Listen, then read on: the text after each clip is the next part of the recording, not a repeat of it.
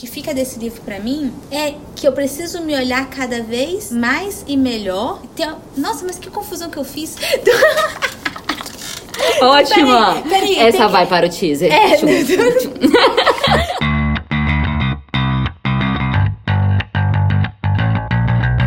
Dualidade, um bate-papo com resumo de livros que tratam sobre o desenvolvimento humano e as inquietações da vida moderna, com a jornalista Adriana Nicásio e a publicitária Júlia Scheibel.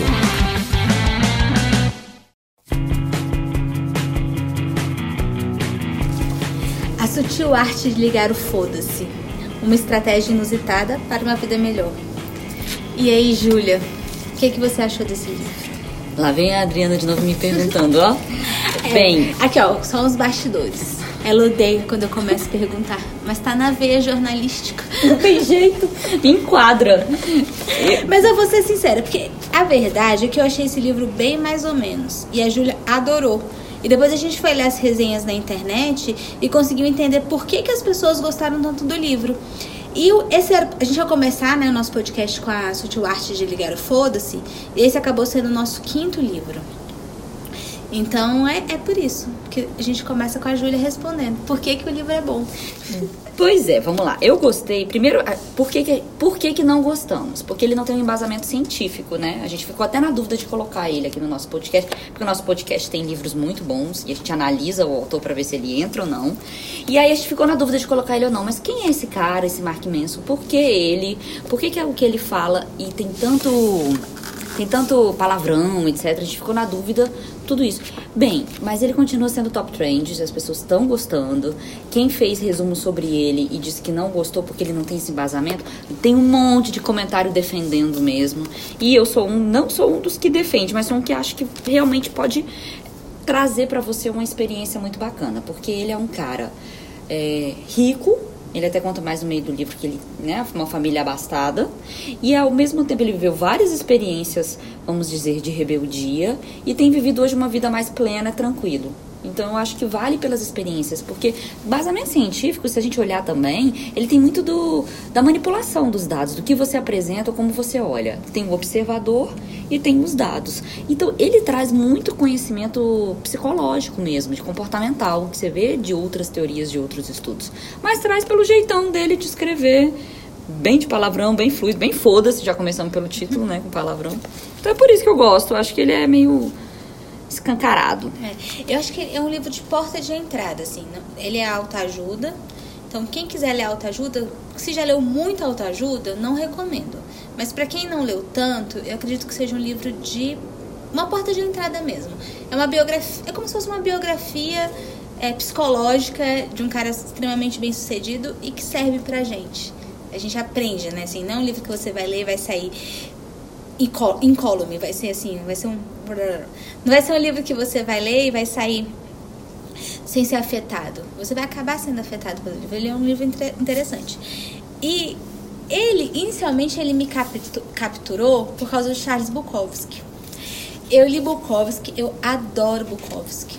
Ele é muito escrachado, ele fala mesmo palavrão, ele é um autor americano que ele foi alcoólatra a vida inteira, foi rejeitado durante muito tempo. É, ele escrevia, mas ele era rejeitado pelas editoras, trabalhou nos Correios e todos os livros, mulherengo, e todos os livros dele tratam dessa vida dele, assim. Ele conta a sua história, sua verdade nua e crua, sem ficar dourando a pílula, né? Então, o Mark Manson, ele começa falando sobre justamente a história de Bukowski. E ele diz que no epitáfio Bukowski diz: nem tente. E que ele acha fantástico, porque um cara que foi extremamente bem sucedido já da metade da vida, né, pra frente, fazendo exatamente o que ele queria fazer, coloca lá no epitáfio, no túmulo, né, nem tente. Então é a partir daí que o Mark ele desenvolve todo o livro dele. É isso mesmo. O primeiro capítulo, que se chama Nem Tente, tem subtítulos, né? Que ele fala sobre a questão do ciclo vicioso infernal.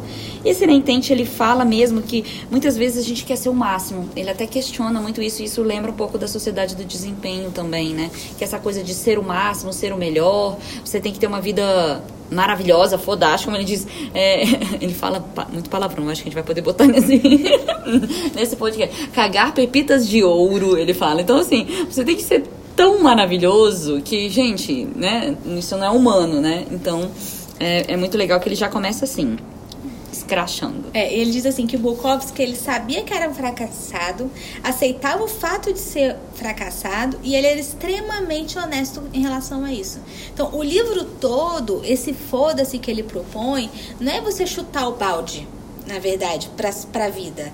É você ser extremamente consciente de quem você é e, e soltar e talvez ligar, né, esse foda-se, porque para os retratos da sociedade, para as caixinhas da sociedade. Então, ele, por isso que ele é, é um livro de autoajuda, porque todo instante, todo tempo, ele vai te dar algumas dicas de como você não se importar com o que você está se importando. É, ele fala muito que o foda-se, na verdade, é para aquilo que não importa. E o que importa é aquilo, eu vou trazer Cortella, que é o que porta para dentro, que é importar. Então ele faz, ele traz mesmo isso de não se importe com a visão do outro, do exibicionismo, do mundo consumista. Ele mostra o quanto que isso é fútil e superficial frente às importâncias da, do próprio ser, né? Então, perdão, pode continuar, fala. Não, desculpa. Não, tranquilo, vamos lá. E quando ele fala assim, mensagens positivas e felizes de autoajuda, eles focam no que nós não temos. Por quê? Porque se você não tem, você começa a, a focar no copo meio vazio, não no copo meio cheio. O copo meio vazio, ele te traz falhas e fracassos. E por que, que ter problemas é legal? É importante, né? Porque se cria problemas porque eles são bons para os negócios. Então, como eles são bons para os negócios, aí você pode vender antidepressivos, você pode vender um monte de livros de autoajuda, você pode de- vender um monte de é, coisas e itens e objetos que vão te saciar. Aí eu lembro da Lucilena Galvão, da Nova Acrópole, que ela diz isso, que às vezes você tem um, um, um buraco negro tão grande dentro de si que você vai enfiando coisa material, vai enfiando coisa material e é- é- você é insaciável. Então você pode consumir o tanto que for que você jamais se sentirá pleno. Que às vezes o nosso problema ou é espiritual ou é psicológico. E ele fala muito dessa visão psicológica mesmo, né? De quanto que isso envolve é, o mundo, mundo moderno, esse exibicionismo, esse necessidade de consumo, de transar com muitas pessoas, de, enfim, ter uma família perfeita margarina. Então, assim, ele fala muito essa visão completa do tipo, você não vai conseguir conquistar tudo e ser feliz 100% do tempo. Aí ele até explica por quê. Ser feliz é um sentimento, é uma sensação. Ele vai até na- nesse lado da psicologia. Mas, seguindo o capítulo, É, o segredo para uma vida melhor não é precisar de mais coisas, é se importar com menos e apenas com o verdadeiro, imediato e importante. Então isso talvez já comece a funilar um pouco, né? A gente começa a fazer agora escolhas. E aí ele fala do círculo vicioso infernal. Eu achei ótimo, porque isso é um processo de, muitas pessoas ansiosas mesmo. Eu tô na merda, vou continuar na merda. é, Por exemplo, ele fala assim: é provável que você já tenha passado por isso algumas vezes. Talvez esteja nele agora mesmo. Nossa, eu entro no ciclo vicioso toda hora. Se eu me acho ruim, aí eu vou me sentindo pior, eu vou caindo ainda cada vez mais em processos emocionais e vou entrando numa redoma, né? Ele fala até que a pessoa assim, você não é especial desse jeito. Peraí, todo mundo tem problema, meu querido. Não pense que o seu problema é maior do que o do outro. Por isso que as pessoas consideram o Mark como se fosse um soco no, no estômago, porque o tempo todo ele te chama para a realidade.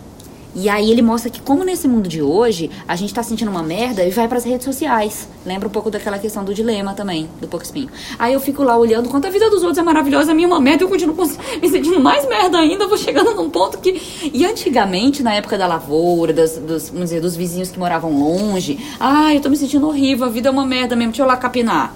Deixa eu lá fazer o meu trabalho. Ah, muitas pessoas até falam isso, né? Você tá com problema é porque você não tem uma louça pra lavar. Isso me lembrou um pouco essa frase que a gente fala. Se tivesse uma louça pra lavar, essa menina não tava fazendo esse drama. Então, a visão de olhar a vida do outro, da janela do outro, é o que ele fala, para com isso e volta pra si, né?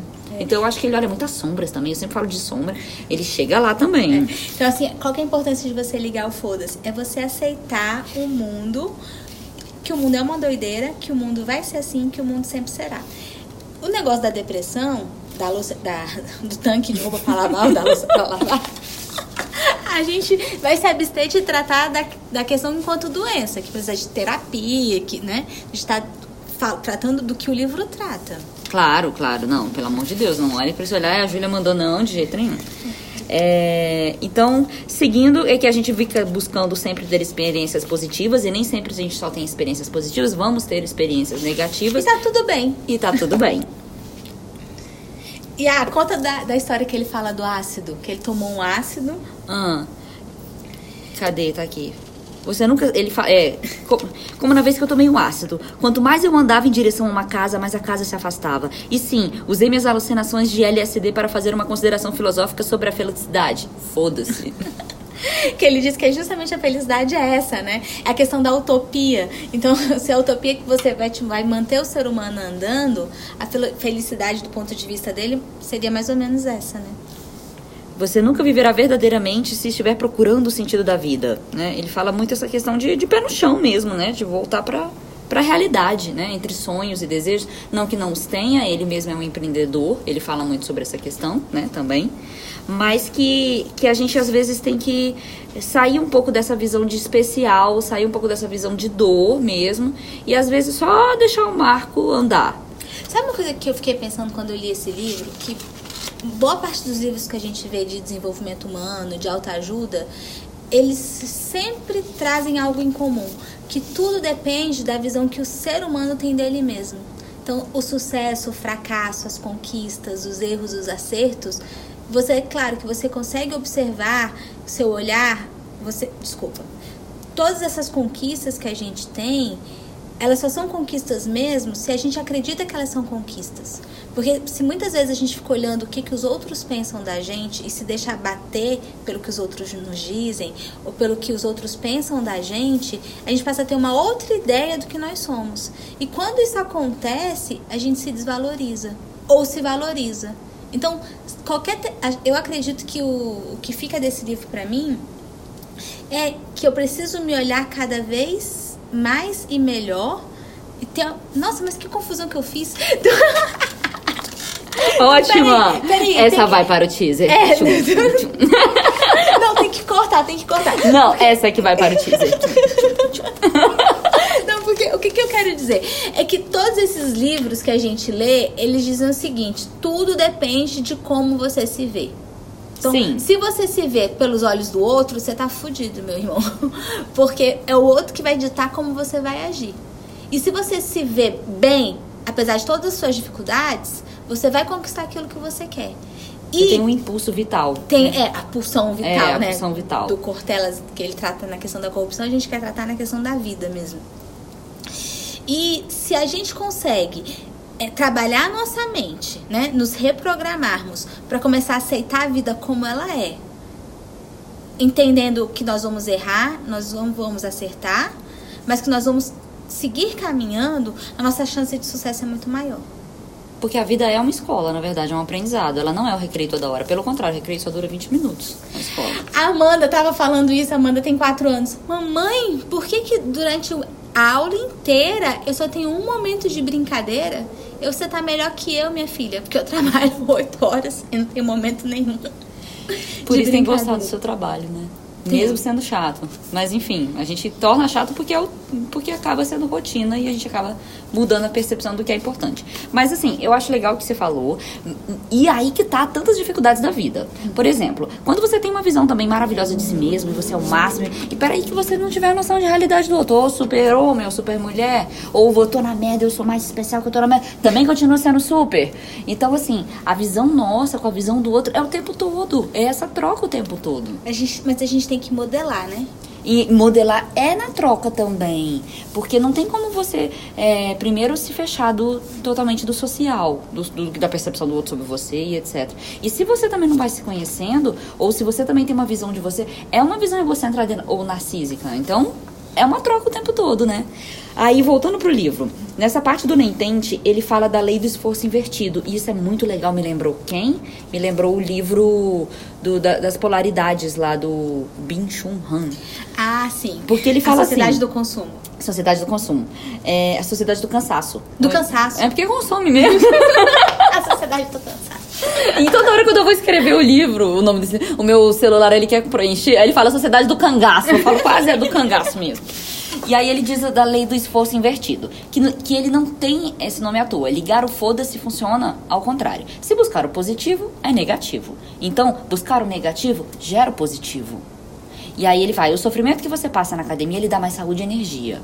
Os erros que você comete no trabalho permite que você compreenda melhor e que é preciso ser bem sucedido paradoxalmente, é como se o incômodo de um, né, de um, de um, você conseguisse ultrapassar e viver. Porque quando você quer superar o negativo a, associando a, sua, a, a, dor, você não consegue. Você tem que é, trabalhar pelo invertido. Esse sofrimento é uma forma de sofrimento. Quando você sofre e fica ali, é uma, ele fala, né, isso. Evitar o sofrimento é uma forma de sofrimento. Então, para de evitar.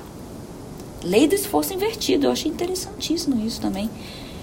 Negar o fracasso é fracassar. Então você tem que entrar naquilo, aceitar aquilo como é, que uma hora você vai conseguir sair. Dentro dessa questão biográfica, que ele diz assim, que foram os meus foda-se que fizeram toda a diferença, ele diz que se demitir de um emprego na área de finanças depois de apenas seis semanas para abrir uma empresa na internet tem um lugar de honra no meu hall de fama. Não esquece que ele era rico. Eu já acho que para tomar uma atitude dessa tem que ter um embasamento familiar atrás aí, nem que seja para suporte. Então. Não, mas tem muita gente que resolve que quer trabalhar numa startup, larga o que vai fazer. Tem gente que resolve que quer tocar numa banda de rock e vai ser feliz. Não precisa ser os Beatles, não precisa ser o Metallica. Mas às vezes você tá tocando ali no. fazendo shows regionais você consegue sobreviver, pagar as contas. É, mas assim, tem que ter disciplina dentro de si. Muitas das pessoas, vamos dizer assim, que tem uma visão criativa muito grande, que não tem disciplina, organização, acabam se ferrando. Então eu acho que, assim, eu conheço muitas pessoas que, ah, tem essa visão mega, megalomaníaca, até de ter muitas coisas e tal, e vai andando sem observar o que tá fazendo, depois se ferra. Então, e ele dá um exemplo de um amigo dele, que ele fala que era chapado, lembra? Ah, lembro, Lá na frente, né? Mas enfim, seguindo, seguindo do livro. Então, é, ele vai pela, pela questão. Ah, ele lembra o seguinte: você vai morrer um dia, preste atenção. E você só pode se importar com uma quantidade limitada de coisas entre o dia que você nasceu e o dia da sua morte. Mesmo que você viva aí 100 anos, é um tempo limitado. Então, vamos escolher com que aquilo que a gente vai se preocupar. Escolher o que é importante e o que não é, com base nos seus valores pessoais. Talvez essa seja a habilidade pessoal que mais vale o esforço.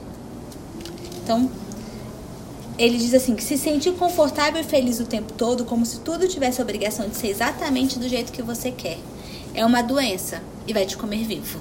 É verdade. Porque não, não existe como você estar tá alegre e feliz o tempo todo, né? Não.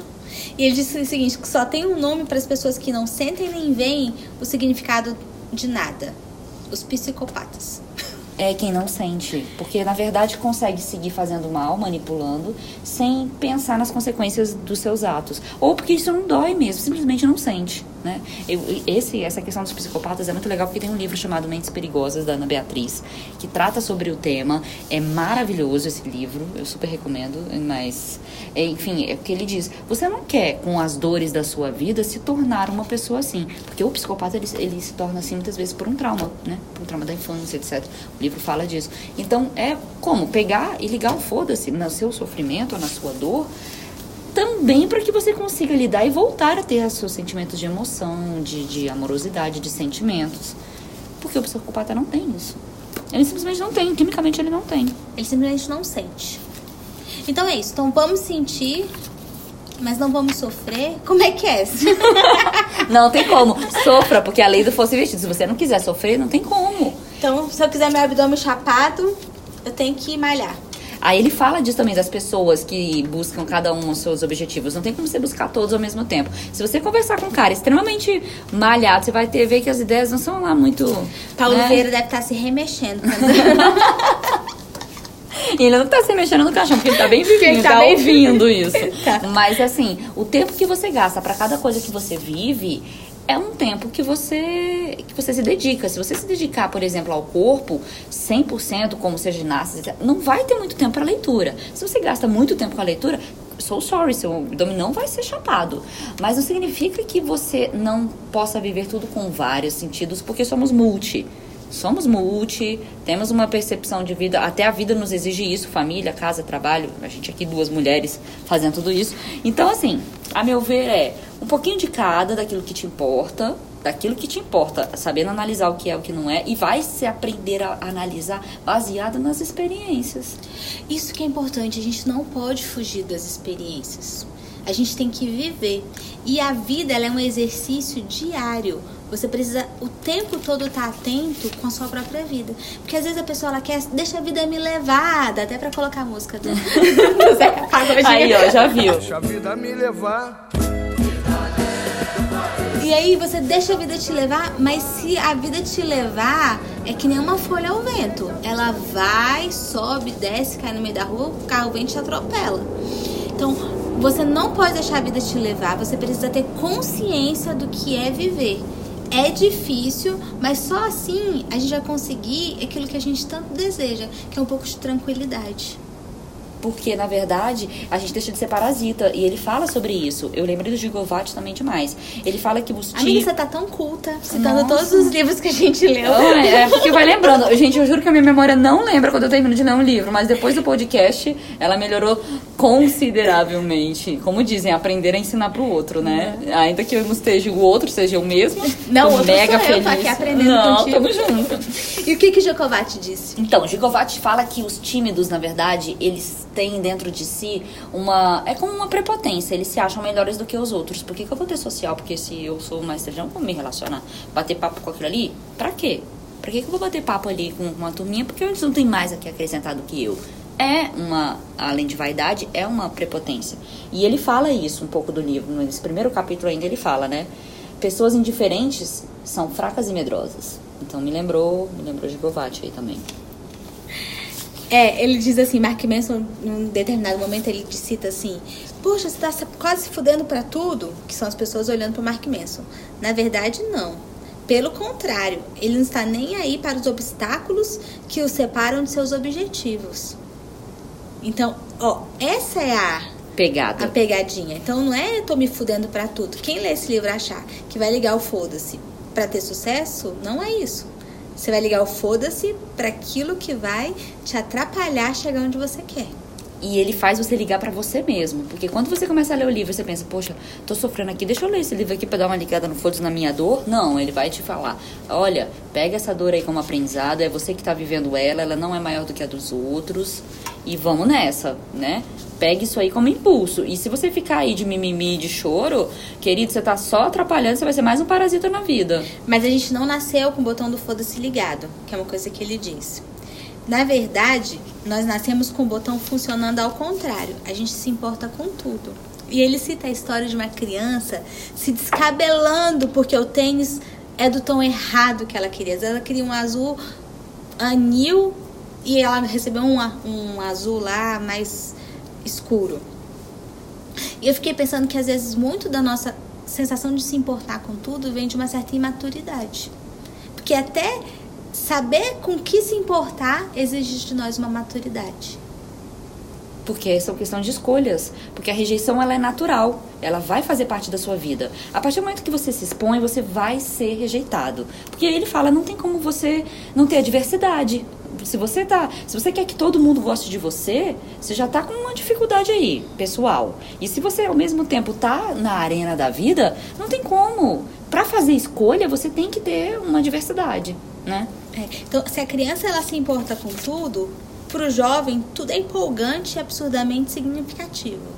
A gente não tá tratando dos jovens que são mais aquela parte mais mais deprimida, mas um, um jovem mais entusiasmado. Eu, eu acredito que ele tenha falado sobre isso.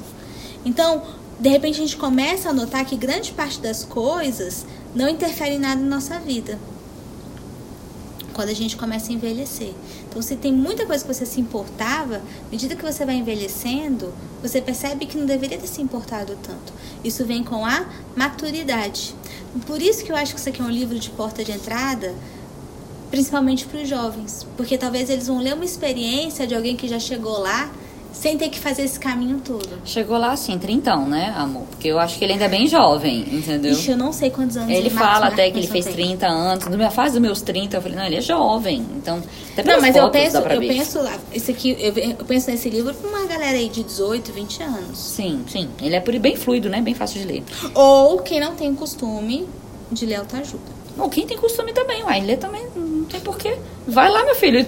Toca o foda-se, gasta seu tempo e lê o livro. É rapidinho, é rapidinho. Dois dias você lê. É, rapidinho mesmo. Então, seguindo, ele fala da experiência de vida dele, que ele teve uma namorada que deu um pé na bunda dele bem feio, ficando com o professor. Imagina, porque para um jovem saber que a sua namorada ficou com o professor, que é uma visão ainda superior, né, emocionalmente, hierárquica. E aí, quanto mais ele buscava essa namorada, mais ela foda-se pra ele, né? E aí, e essa experiência para ele foi muito dolorida. Ele fala muito, ele volta muito nessa percepção. Ele até diz que mudou completamente a vida dele, o jeito de tratar as pessoas, baseado nessa experiência. Oi, calma, ele só tem 30. Acho que ainda tem muito que viver. É mais de uma experiência que a gente vive, a gente repete erros, é natural. Mas fica aí o aprendizado de que uma dor latente de um tempo atrás, ela deixa de ser e o processo que ele fez para melhorar é que foi que é o que vale. E a maioria das pessoas que realmente sofrem uma dor de, de amor, de coração, vivenciam isso. Ficam na fossa, começam a fazer esporte, vai ocupar sua mente, vai ocupar, vai melhorando seu próprio corpo, vai melhorando seu emocional e quando vê, saiu do, da dor. Eu lembro do filme O Divã, que a, que a protagonista, ela vai pro salão de beleza, manda cortar o cabelo e fica repica, repica, repica. Todo mundo quer mudar, né? Todo mundo quer mudar. Mas às vezes é porque ele falou, ele não estava querendo, ele estava sofrendo. A mudança ela vem como um processo. Ela vem como um processo. Então a gente vê, é, a gente vê que que às vezes não é a vontade de mudar, pelo contrário, ele quer aquele ponto, porto seguro e aquela zona de conforto lá atrás com a namorada. E o processo, ele vai acontecendo aos poucos, mas a, a, a que quer mudar é porque quer esquecer. Ele não, ele estava tentando voltar atrás e não conseguia, né? Então, seguindo, aí ele fala no segundo capítulo que a felicidade é um problema. É. Ele começa com a história de Buda, que ele faz um certo suspense, mas quem lê o segundo, a segunda linha já sabe que ele trata de Buda. E o budismo, gente, quem leu aqui viu que ele simplificou, que é uma beleza. Chega, deu, deu dor, assim. Falei, ele tá se, se igualando, que tinha tudo também, foi viver a vida, né? É. Então ele diz o seguinte, que Buda percebeu que a gente tem que tentar resistir à dor e à perda pois elas são inevitáveis. Ele diz que o Buda percebeu que as pessoas estando junto, elas sofrem, as pessoas estando sozinha, elas sofrem. Porque Buda vive aquela experiência, né, do, de ficar em jejum, depois do comer, e ele vai observando que em todo o processo da vida, a vida é dor. Então, que a gente consiga lidar com a vida nessa impermanência, vivenciando a dor, mas não, né, desejando, olhando para ela. O que eu achei bem legal é que ele faz uma crítica à felicidade, como se a felicidade fosse algorítmica como se você conseguisse X para ser feliz, como se você tivesse uma aparência Y para ser feliz, como se fosse uma pessoa Z para ser feliz. E é basicamente isso às vezes que a gente se impõe. A gente se impõe determinadas metas. Ah, quando eu alcançar, quando eu conquistar, eu vou ser. E não é assim, né? Felicidade não é dois e dois são quatro. E a felicidade, na verdade, é um quando a gente vai buscando entender isso, que é um caminhar, a gente vai ficando feliz por ter problemas pequenos. E ele fala essa referência. Analise o tamanho dos seus problemas, porque se os problemas são grandes, provavelmente você não está vivendo feliz internamente. Por quê? Porque ter problemas pequenos e conseguir resolvê-los é que traz a felicidade. A vida é uma constante problema. Vai vir outro, vai vir outro. Não pense que parou aí, não. Enquanto tá vivo, você tá aprendendo. Pois é. Mas ó, hoje mesmo gente está falando agora em maio, né, maio de 2019, aqui no Distrito Federal, uma mulher foi assassinada pelo companheiro. Ele da Secretaria de Educação. Da Secretaria de Educação. Foi lá e deu não sei quantos tiros nela. E eu abrindo o UOL, no dia de hoje, uma mulher ficou tetraplégica porque apanhou, a mãe de quatro filhos, 30 e poucos anos, apanhou até dizer chega, pegaram ela semi-morta e aí você fica olhando assim, gente, a sua vida com suas dificuldades não chega nem perto dessas mulheres que têm que fugir dos seus próprios companheiros. Pessoas que elas amaram, que em algum, motivo, algum momento elas tiveram afeição. E hoje elas estão lutando para se desvencilhar disso e não conseguem. A ponto deles virem e tirarem sua própria vida, né? Então a gente vive numa sociedade tão complicada. Você vê um monte de gente morrendo, um monte de gente passando fome, um monte de gente passando frio, dificuldades materiais enormes. Você tem um monte de gente sofrendo depressão. Você tem uma insegurança gigantesca. Tem pessoas sofrendo por causa da corrupção. Né? É como se a gente vivesse, vivesse num estado de guerrilha o tempo todo. E acho que isso liga, liga na gente aquele botão de alerta e a gente passa o tempo todo alerta. Então, talvez ligar o foda-se também tem esse aspecto de conseguir viver independente de tanta dificuldade que a gente vê na sociedade. Porque isso nos deprime também, né? Muito, muito.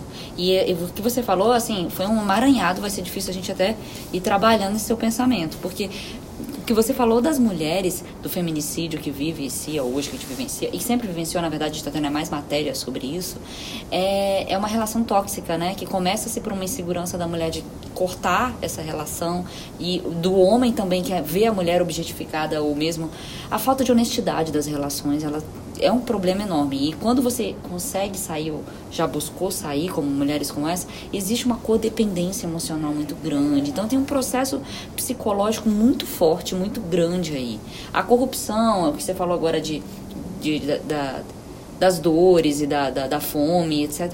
Aí, enfim, há uma dor e a gente tem uma compaixão, até o budismo fala muito dessa da compaixão, mas também tem uma questão de, da assim, dá para misturar até as castas. Você olha, como cada um vivendo o seu, será que não seria merecimento ou não? Não dá pra gente poder trabalhar, entender esse mundo muito louco que a gente vive. A gente tem que tentar ser melhor, ajudar o próximo e, e, e, e assim, tirar um pouco da mente tudo aquilo que te paralisa, porque ele também diz isso no livro. Quando você fica muito tempo vivendo, olhando para isso, você acaba se intoxicando disso também. Então, assim, é difícil, tem que estar ali, tem que estar tá, tá vivendo. Eu vejo até pessoas assim, sabe? Eu vou trazer um pouco de experiência aqui. Eu conheço pessoas que vivenciam próximas de dores muito grandes, assim, de ver muita pobreza, ou de ver muita gente mal perto de presídio, ou de policiais, ou enfim, quando você tá ali vivenciando o policial federal, é, é, essa, esse tipo de experiência. Até tem um livro, crime.gov, que meu pai citou, que eu quero ler esse livro também.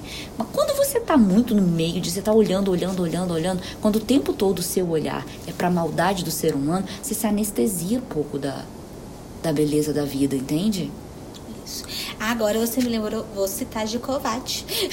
Na parte de mudar, que foi o livro que nós fizemos anteriormente, ele diz que você, quando você estiver mudando nesse processo de mudança, você precisa buscar novos bons livros, buscar bons filmes, boas músicas, boas influências, até para você poder dar uma relaxada e conseguir respirar, porque tá complicado. Por isso que eu acho que as crianças elas também têm que ser um pouco protegidas, até para manter essa visão bonita da vida. Tanto é que eu te falei que psicopatas às vezes vêm de um trauma de infância muito forte, entende? Mas seguindo, vamos lá. Aí ele fala do panda da desilusão, né? Que a gente só lembrou do Kung Fu Panda, né? Foi. O panda da desilusão, na verdade, é uma brincadeira que ele fala assim: joga a verdade na cara. Você consegue aguentar essa verdade? Vou te dar essa verdade bem fofinha, tipo, entendeu? O, vamos dizer, os Teletubbies, assim, e sai. Então, é uma brincadeira do tipo. Tenta enxergar aí a, a dor, tenta enxergar a verdade na sua nua e crua, né? É, que ele diz que, é, que sofrer é biologicamente útil. O sofrimento é agente preferido da natureza porque ela inspira mudanças. Então, a evolução nos faz viver constantemente com certo grau de insatisfação e insegurança, porque é a criatura levemente insatisfeita e insegura que faz o máximo para inovar e sobreviver. E aí, seguindo, ele fala que felicidade está em resolver problemas, né? Então, como eu falei, que bom que você tem problemas menores, porque na verdade a vida é resolver problema, entendeu? E aí, seguindo a felicidade, é, ele fala um pouco da duas formas de você não ser feliz, que é a negação e a vitimização. Negar o problema não adianta, e se vitimizar também não. E vai para até que ele falou interessante também sobre a questão da euforia. Que muitas vezes a gente acha que a felicidade é isso às vezes é uma compulsão mental da gente de querer estar sempre feliz e que isso muitas vezes não é isso é uma pura compulsão né é um puro objetivo quase que é uma drogatização né do, do sentimento e aí ele fala que sentimentos não são tudo isso, seguindo que é isso mesmo que ele falou. Sentimento, não considere sentimentos importantes tanto assim. Eles são meramente. É, eu não sei, porque a gente também tem a questão do amor, a gente tem a questão de outros sentimentos que elevam. Tem a biologia do amor do Maturana, que é uma visão teórica, biológica para a sobrevivência do ser humano por meio do amor, que não é esse amor romantizado de Shakespeare. Ele até fala desse amor aqui, de Shakespeare também, né? Eu não vou falar agora porque tá mais para frente. Mas enfim, que sentimentos na verdade têm que ser analisados pela sua mente e, e colocados dentro de um, um parâmetro, né? E aí fala, qual a dor que você quer na vida? Pelo que você está disposto a lutar? Então, eu acho que de todo o livro, essa foi a parte que eu achei mais interessante. Porque ele diz assim, isso tá bem no iníciozinho, ali pela página 44, que quero ser feliz, ter uma família maravilhosa, um emprego de que eu gosto, uma casa com piscina, né? Sim, a gente tem os que a gente quer. Todo mundo quer, e querer é fácil. Mas qual que é a dor que você quer para poder suportar isso? Porque casar não é fácil, né? Casamento não é não mesmo. simples. Você tem que abrir mão de um monte de coisa. Tem toda uma turbulência emocional no casamento que se você não tiver sabedoria, você não aguenta. E tem outros que você não, de- não deve nem aguentar. Quando já vem pro assédio moral, já vem pro desrespeito, né? Então, mas qual que é a dor que você tá afim de, de, de ter pra ter o que você quer, de suportar? Então, no caso da dieta, você quer ficar magrinho, você tá afim de abrir mão da sobremesa? Então, assim, você quer ganhar muito dinheiro, você tá é, afim de abrir mão de horas de sono? Você quer ter um mestrado, você tá afim de perder sábado e domingo estudando? Perder não, né? Usar seu sábado e domingo pra estudar? Perder a sociabilidade, sociável, é isso mesmo. Porque na verdade, como ele falou, não tem como você ter barriga tanquinho ou você ter conhecimento se você fazer aquilo com um músculo, né? Então tem um trabalho aí que não é muito vangloriado nas redes sociais. Tá, e aí no próximo capítulo a gente vai pra Você não é especial. Hello, você não é especial. Toca na cara que se, se falar que você é especial o tempo todo, se liga. Não é, você não é especial. Então, ele dá o exemplo do Jimmy, que é esse amigo dele, que Tem uma autoestima altíssima. elevada. E aí, que muitas vezes é, a visão dele era muito parasita, né? Que o, ele não tinha autonomia financeira, etc. Então, vale aí também é, essa parte do capítulo que fala sobre isso. E aí, seguindo, É porque ele disse que o Jimmy ele se sentia fodão o tempo todo. Como ele se sentia fodão o tempo todo, ele mostra, as pessoas acreditavam no que ele acreditava. E assim ele vivia às custas dos outros. tem várias situações dessas. Você lembra de um cara que também que viveu, na, que passou pelas revistas caras? Tem até um filme dele num- numa capa num, num, num avião, que ele fingiu que era uma pessoa importante, foi vivendo a vida. Que era o filho, que ele, era- ele fingia que ele era filho do Constantino da Gol. Sim, sim, E lembra? ele dava carona pros artistas em avião. Ele conseguiu um avião pra poder, pra poder levar os artistas. Por isso que eu acredito fielmente que nós somos fruto e produto do que nós acreditamos que nós somos. Porque se você acreditar que você é, que você acreditar que você pode, a sociedade embarca com você. Ah, mas é, então tem, mas também tem armas de persuasão aí, né? E aí tem que ver até onde você vai usar essa manipulação pro bem ou pro mal. Então, espera aí, com a sua consciência, né? Então, assim, por isso que eu falo que é uma troca. Tem que existir uma troca entre o social e você, porque senão você fica um louco no meio da sociedade vai se to- tornando todo mundo, né? E aí, então, ele fala também sobre essa questão de se sentir o máximo. E aí ele fala tanto de quem é, vive a vida se achando o máximo, como aquele que sofre se acha que sofre demais. Eu sou incrível e vocês são uns merdas, então eu mereço tratamento especial. Eu sou um merda e vocês são os incríveis, então eu mereço tratamento especial também, né? Então, vale aí. Você tem que estar na média. Não, pra não, não, não se usurpar, como é que é? usurpar os outros em cima do, da É- sua situação, né? É, que ele diz o seguinte, que a maioria das pessoas ela é medíocre na metade das coisas que faz. Então, mesmo que você seja excepcional numa área, você provavelmente vai ser medíocre em outra. Aceita isso, é a natureza da vida. Claro, e aí ele fala, todos somos basicamente bem comuns, mas são os extremos que atraem os holofotes, né? Então, e só que ser comum parece que é um fracasso, né? Esse é, é por isso que as pessoas elas precisam tomar cuidado com o olhar do outro. E eu vou repetir isso, acho que esse áudio inteiro, se vocês não estiverem convencidos. Porque se você olha pra internet, olha as redes sociais, todo mundo tá com uma vida maravilhosa, tá com uma vida plena. Ou você ouve que a grama do vizinho tá sempre mais verde. Porque as pessoas também querem contar vantagens. Eu ainda vou entender que mecanismo é esse de vaidade que o sucesso, o meu sucesso, ele é melhor quanto maior for o fracasso do outro. Porque existe, né, dentro da nossa sociedade, existe Hum, esse... dentro da psicologia, da mais da sociedade, do indivíduo isso, né? Eu- por exemplo, quantos ex namoros vamos lá, você terminou um namoro, tá? E aí você tá bem, se o outro tiver bem também, não, peraí, eu tenho que estar melhor que o outro. Onde já se viu isso? Você né? se medir pela régua, né? É. Assim, o meu sucesso, ele é maior se você fracassa. Principalmente se eu estiver competindo. Não basta eu ganhar. E Então- isso acontece muito, inclusive, em ambiente de trabalho. Eu tava vendo uma pesquisa que diz que tem gente que prefere ganhar menos um salário se o outro também tiver ganhando menos. Mas se os outros ganharem, por exemplo, eu posso ganhar mais. Eu, eu esqueci, tem uma pesquisa que eu vi num curso que eu fiz aqui, da, bem interessante, que falava disso. Tem gente que, por exemplo, você vai ganhar 10 mil, mas todo mundo ganha por exemplo, 5, não, você vai ganhar 300 e todo mundo ganha 500, a pessoa prefere ganhar menos. Porque ela prefere ganhar mais que os outros, mas não na proporção financeira que ele ganhe mais. Porque ele quer socialmente estar bem. Você acredita nisso? Não, então, eu, eu acredito, mas eu não consegui entender o que que acontece na cabeça das pessoas. Que pra ela tá bem, o outro tem que estar mal. Porque não basta eu estar bem. E se eu estiver bem, o outro estiver bem, mas se eu estiver um pouquinho melhor que eu, eu já não me sinto mais bem. São, é o vampirismo, né? É Total que é o vampirismo. isso. Então, assim, a questão do comum, que ele diz que o comum se tornou o novo padrão de fracasso. Então a gente tem que tomar cuidado com isso. Porque o comum é super comum. Vamos lá, tô triste, vou lá fazer lavoura. É comum. Vamos lá, é comum. E aí, seguindo, ele fala também dessa questão do. é, como paro de sofrer? Pelo que eu estou sofrendo, qual o propósito? Por isso que eu digo que é uma questão de você não vai conseguir ligar o foda-se totalmente, né? Não tem como. Para o seu sofrimento, ele pega o seu sofrimento e vamos analisar e vamos, bola pra frente, né? E aí ele traz exemplos de problemas de rockstar. Ele, é, ele conta a história de Dave Mustaine, que tinha que, que foi expulso da, da banda metálica, né? É isso. E montou a banda de heavy metal Megadeth. E a partir dali, ele sempre tinha o propósito da vida dele, que era ganhar mais do que o Metallica. Só que ele nunca conseguia alcançar. Então, pra ele, ele fez uma banda maravilhosa, ganhou sucesso, ganhou muito dinheiro.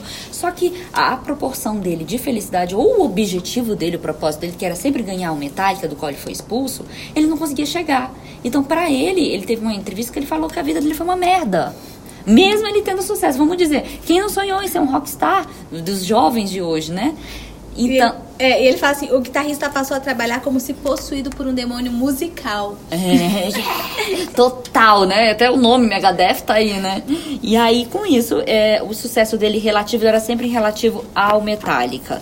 E aí ele traz o exemplo dos Beatles, né? Também. Que no caso, eu não lembro o nome do. Que foi expulso dos Beatles porque era o mais bonito, era o O Brian Epstein. Epstein. isso, ele foi é, meses depois, apenas três dias antes de começar a gravação do primeiro disco dos Beatles, Brian Stein finalmente chamou o Pete para conversar. Não, Brian Stein chamou o Pete, era Pete Ah, que tá. era. Pete Best. E ele era mais bonito e tal, tanto que era o rosto que as meninas mais queriam e tal, então ele fazia mais sucesso. E a, é, né, enfim, pra, na banda. Só que ele foi expulso e ele sofreu muito, ele caiu em uma depressão fortíssima. Conta que ele é, cadê? ó? Começou a beber, entrou numa depressão fortíssima, ficou mais de cinco anos num sofrimento. E aí depois ele diz que. Aí ele foi viver a vida dele, conseguiu fazer projetos, se casou, etc. E ele falou depois que foi muito mais feliz do que se tivesse vivido no Beatles. E aí você pensa, como pode um cara que viveu na depressão, sofreu, foi bêbado. Já tô botando ele de bêbado. Não, bebeu demais nessa fase da vida. E, vamos dizer, escancarou uma dor e o outro que conseguiu alcançar uma banda de sucesso, conseguiu fazer, né? Vamos dizer, trabalhar no marketing, etc. É, qual a diferença dos dois? Um disse que era feliz e o outro disse que não. Então a proporção de vida, pegar o sofrimento, é isso que ele diz, pegar essa dor, seja uma rejeição ou não, trabalhar ela e viver sua vida, né? Que ele diz assim que Pete Best, Best não teve a mesma história de redenção de Dave Mustaine. Porque um conseguiu superar e o outro não. Mesmo tendo estilos de vida que fosse ao olhar, né? Por isso que eu falo olhar do outro, parecendo que tinha uma vida boa, né? Então tá, é, seguindo Aí, ele. só dentro da hemorragia dele, valores escrotos. Prazer, sucesso material, estar sempre certo, otimismo implacável. Tudo isso. É. Ele, ele, ele considera que isso vai te levar pro fundo do poço. E aí ele também lembra, que eu me lembrei do Gigovati, é isso. Quando nos forçamos a ser otimistas o tempo todo, negamos as existências dos problemas. E quando negamos nossos problemas, nos privamos da chance de resolvê-los, de criar felicidade. Os, os problemas geram a sensação de propósito e dão substância à vida. Por isso, evitá-los é o mesmo que levar a uma existência sem sentido. Ele fala também dessa relação dos, dos generosos e dos e dos egoístas. Eu achei. Ele fala de várias coisas. Esse cara. Ele, ele só não tem a substância do, do texto baseado no, no, na psiquiatria, mas ele tem inteligência. De Kovács, ele queria acabar com os generosos. Eu não entrei nessa discussão lá atrás, no último podcast. Porque eu não considero é, é, generosos pessoas vaidosas. E aí a Júlia me traz de novo esse conceito. Exato, porque totalmente fica ali os dois se abstendo, um vivendo do outro, de uma proporção. Mas enfim, vamos lá. E ele traz esse modelo de como não ser assim também. Ele fala como cada um tendo a sua individualidade, cada um conseguindo processar, cada um vivendo a sua. não botando nas costas do outro o que você tem que resolver da sua vida. Não, isso eu concordo plenamente. E vamos capítulo 5. Você está sempre fazendo escolhas. Então seja responsável por você mesmo, né? Lembra do poder da ação. É, aqui Paulo Vieira gosta dele. Então, Ó, okay. Paulo Vieira, você ignora os quatro primeiros capítulos e começa a ler no quinto. E aí é uma questão de honestidade, de aceitação. Ele fala, né? O tempo todo somos responsáveis pelos atos, por atos dos quais não temos culpa. É a vida. Ele faz essa referência entre culpa e responsabilidade. E sugere até, culpa é passado, responsabilidade é o agora. A culpa ela é estéreo. A culpa ela não cria nada. Por isso que é importantíssimo a gente pensar no que que cria. O que que cria é responsabilidade. Então, se somos responsáveis, responsáveis podemos mudar, podemos alterar. Não nos sentir culpados o tempo todo. Por isso ele diz, às vezes eu tenho uma doença, você não é responsável por ela, você não é culpada por ela, dependendo se você for genética, etc. Mas você é responsável de como lidar com ela. Mas para dizer que ele não cita nenhum filósofo, ele cita o tio Ben do Homem-Aranha. com grandes é, como é, poderes vem grandes responsabilidades. E aí ele fala assim, vamos brincar de trocar? Então, em vez de vir com grandes responsabilidades, vem grandes poderes. Por quê? Porque a partir do momento que você se responsabiliza pelo seu estado atual, é que você começa a ter poder sobre si mesmo ou do ambiente e começa a fazer a mudança. A, a, o mundo muda quando eu mudo, né? Isso. Não sei quem foi que disse, mas é bem legal. Sei, que fofo. Ai, Júlia, pegou da, eu peguei da propaganda da Universidade Católica. Aí, tim. Não é publicidade. Brasília. Tim. O mundo muda quando você muda. Matricule-se. Não, isso... Seguindo... Aí, vamos lá. Próximo capítulo é Você está errado em tudo. Eu também. Aí você fala, caramba, gastei um tempão nesse livro, agora eu vou pegar a parte que ele diz isso. É, porque ele fala 500 anos atrás os cartógrafos acreditavam que a Califórnia era uma ilha. E daí ele começa. Esse livro é interessante por causa disso, porque todos os capítulos ele traz uma historinha. Então ele não sai falando também do que ele, do que ele pensou. Ele, ele põe muito o que ele pensa, mas tem um, um, uma certa pesquisa, né? Uhum. Ele fala, boa parte da vida dele que ele passou em relação a ele mesmo, os outros, sociedade, ao universo, ele se modificou a forma de ver, de pensar. E tá tudo bem, né? É. E a certeza é inimiga do crescimento. Dentro desse, desse capítulo, isso foi uma das coisas que me chamou a atenção. E lembro do Mindset. É um dos livros que a gente vai fazer mais pra frente. O Mindset justamente fala isso. Quem tem um mindset fixo, é, fixo e mindset de crescimento. Então, dentro do mindset de crescimento é isso. A certeza é inimiga do crescimento. Se você sabe tudo, para que, que você vai aprender? Para que, que você vai avançar? E você se torna uma pessoa medíocre, né? Quem sabe tudo não termina a vida sabendo tudo. Termina uma vida medíocre. E quando a gente aceita que o que a gente pensa hoje pode ser diferente lá na frente, ou o que eu estou vivendo pode ser diferente. Por quê? Porque eu parei para pensar, nossa, a pessoa que eu era no passado e a pessoa que eu sou hoje, o que eu fazia no passado, a minha rotina do passado e a minha rotina de hoje, elas são distintas e elas só são diferentes porque eu tô me modificando.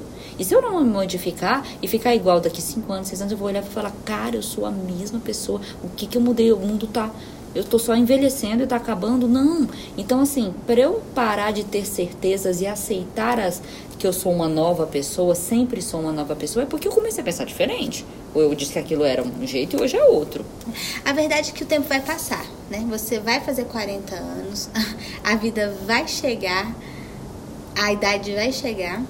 E o que, que você fez nesse meio do caminho? Você, de que forma que você aproveitou ou não, desperdiçou ou não, protelou ou não, procrastinou ou não? Porque no final é a gente com a gente mesmo, né? Isso, que é o que ele fala, arquitetos de nossas próprias crenças. Que aí ele tem todo um subcapítulo para falar sobre isso.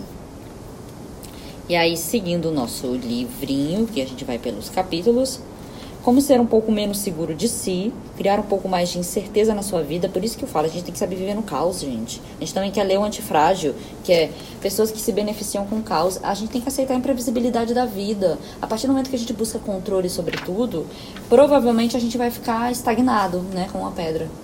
Então a gente tem que saber viver no caos. Fracassar é seguir em frente. E ele diz assim: Estou falando sério quando eu digo que tive sorte. Terminei a faculdade em 2007, logo antes do colapso financeiro da recessão, e tentei ingressar no pior mercado de trabalho dos últimos 80 anos até o momento. Parênteses. Gente, eu acho ele meio egocentrado, porque aí ele pega e fala da própria vida e diz que ele viveu um momento especial, que ele viveu um sofrimento, agora ele é muito melhor. Peraí, calma, meu querido, abaixa a bola aí, porque você acabou de dizer que ninguém é especial. Então você também não é, ok? Mas é porque o livro ele é uma grande contradição, né? Porque o foda-se que ele diz não é foda-se pra nada. Se é o foda-se, é pros seus obstáculos. Mas porque na verdade você tem as metas, você tem você tem, você quer saber onde chegar. Mas quando ele diz dessa parte do livro especificamente, de que ele começou um ano numa época fodida, se ele já tinha dinheiro, se já tinha uma vida. Não, ele, ele passou seis meses dormindo no sofá. Eu não sei se ele estava rico Eu fico feliz que ele tinha um sofá. Fazendo bicos e tentando acumular o mínimo de dívidas possível, é. enquanto corria atrás de um trabalho de verdade. Nessa época ele era parasita, porque ele vivia na vida de alguém, ficando no sofá dos outros. É, e Entendeu? Ele, e ele contava as moedas para almoçar no McDonald's. Super Size Me, vamos assistir, né? Então, assim, oi. Não. Mas ele explica. E sou de família rica. Nunca dinheiro foi um problema. Pelo contrário, fui criado numa família rica. Mas é porque eu acho que é a questão dos ricos americanos. Que com 18 anos você tem que se virar. É, isso é ótimo. O Bill Gates pegou a herança dele inteira e colocou num fundo. Os herdeiros não vão ter direito a 90 e tantos por cento da, da herança? Porque aquele tal do self-made man, o, cada, o, o homem tem que se fazer sozinho, que é a essência do capitalismo, né? Bem, mas aí que eu acho, é, assim, concordo plenamente com o que você falou, é, é, o, é o, estilo do, da cultura deles. E aí ele traz também essa visão numa parte que ele fala assim, descobrir que o meu valor. É, é interessante porque me lembrou Francisco de Assis e o Buda, né? Porque os dois também tiveram condições financeiras muito grandes, foram buscar qual era o propósito da vida, né? No caso dele, por enquanto, é ligar o foda-se.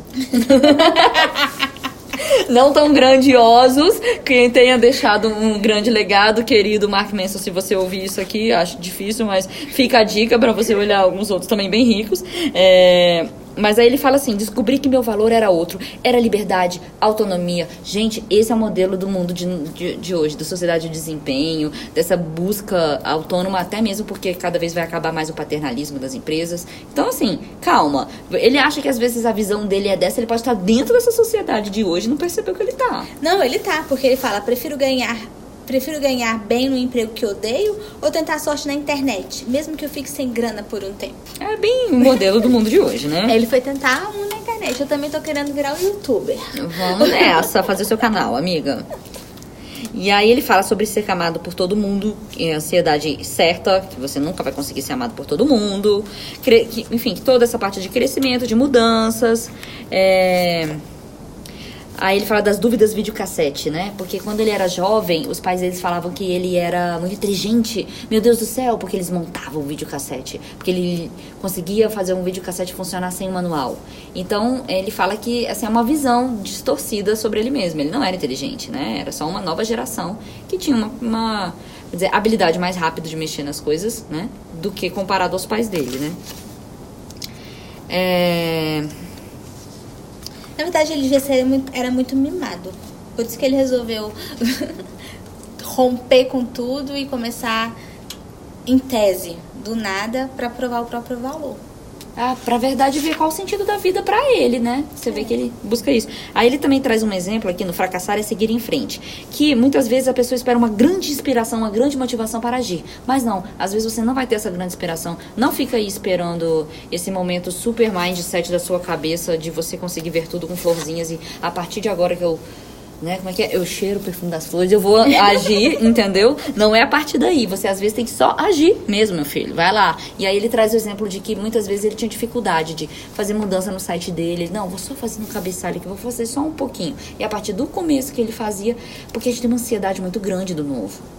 Eu tô fazendo um curso agora, e aí, fazendo papel de professor e tal, me dá uma ansiedade tão grande dentro de mim. Eu falo, meu Deus do céu, será que eu vou conseguir isso? Que eu travo, paraliso, eu faço 30 mil coisas, mas não mexo no negócio. Por quê? Porque dá um medo de chegar. E aí ele traz esse exemplo. Você não vai conseguir essa motivação na hora, vai te paralisar. Faz só um pedacinho. Quando você faz só um pedacinho, nossa, me dá uma tranquilidade, eu, uh, consegui. É, é a experiência do professor de matemática que ele teve no ensino médio, o senhor Peck Wood, que dizia o seguinte: se você está empacado no problema, não fique parado pensando.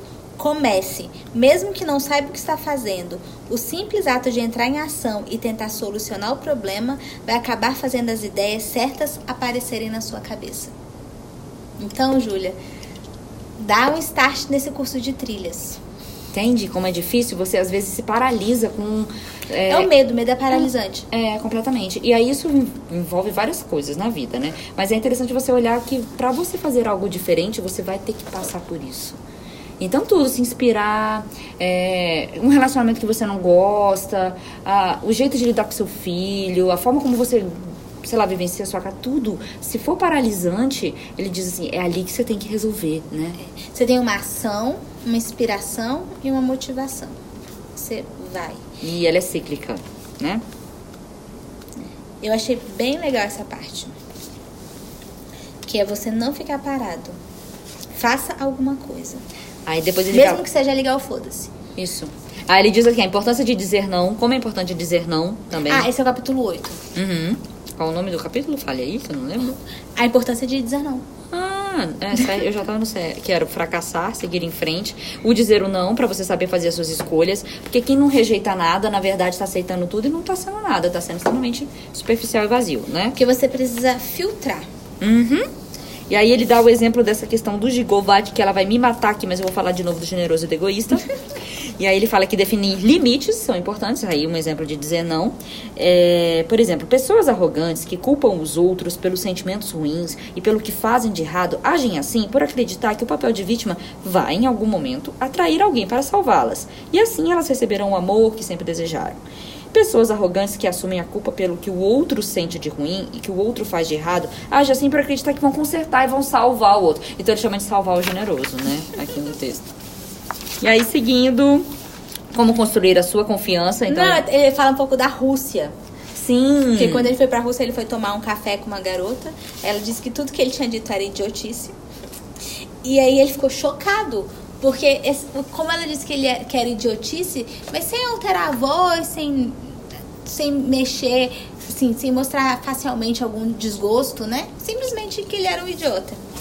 Não que ele era um idiota, mas que o que ele tinha dito era uma idiotice. Gente, eu acabei de bater o joelho na mesa. Desculpa o barulho do áudio. Afinal de contas, no Ocidente, esse tipo de franqueza é considerado altamente ofensivo, que é uma coisa que ele olha, né? E aí, no caso, ele fala que interessante essa questão da Rússia, porque por que, eles vivenciam isso? Pela honestidade, é uma honestidade, eles valorizam a honestidade. Mas é um país tão corrupto. Opa, não sei se eu posso falar do sul, melhor não cortar, né? Não, fala, manda ver, uai. Não sei se algum russo vai ouvir, depois a gente vê lá no, nos Mas... downloads. não, não vamos, não vamos dizer que todo brasileiro é corrupto, porque a gente tem uma lava-jato em curso. Mas na Rússia você tem um índice de corrupção altíssimo muito parecido com o brasileiro. Ajudou? Ajudou, melhorou, melhorou. Mas enfim, aí ele fala dessa experiência dele da Rússia, né? Da, é da Rússia que ele viveu isso com.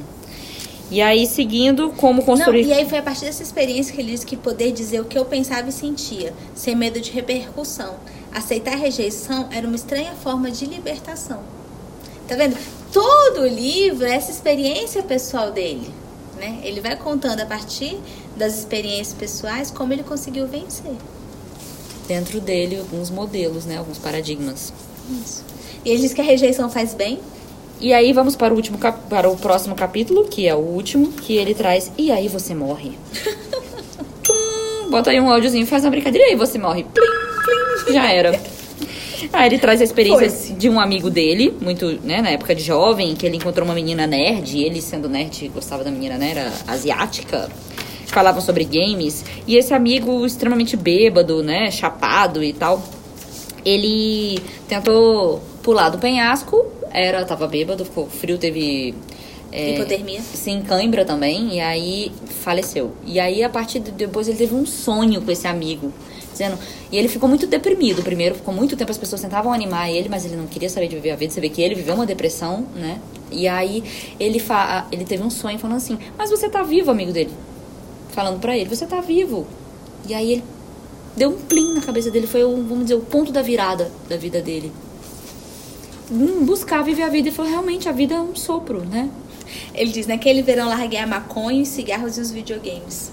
Deixei para trás as fantasias idiotas de ser um astro de rock, abandonei a escola de música e me candidatei a algumas universidades. Comecei a malhar, emagreci muito, fiz novos amigos, comecei a namorar. Pela primeira vez na vida eu estudava para as aulas, notando surpreso que conseguia tirar boas notas se me esforçasse porque ele saiu da vitimização, ele saiu daquela visão do tipo parasitário e arquibancada de ver a vida. O que vai ser é o que vai ser e eu vou tentar. Nesse meio tempo, provavelmente passou essas experiências do sofá, nada disso ele devia ter vivido, essa dor da namorada e etc, né? E aí, enfim, existiram outros percalços da vida dele. É. Então, assim, é um livro bem interessante, porque ele tem umas histórias bacanas para contar tem uma linguagem simples, tem uma pegada boa. Você termina de ler, você fica com uma sensação boa. Não é um livro que te deprime, é um livro que às vezes te deixa leve e te dá uns certos insights. Porque você pensa, ah, poderia ir por aí, vou ligar o foda-se para tais e tais situações, vou tentar observar para dentro de mim, me olhar melhor, tentar me melhorar, né? E, e realmente é um livro que pode te iniciar aí em alguns outros livros de autoajuda um pouco mais complexo, alguns livros filosóficos, porque eu realmente recomendo filosofia.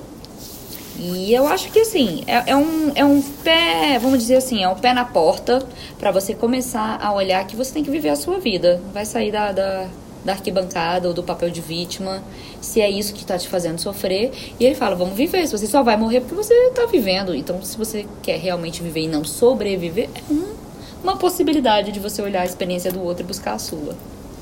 É isso.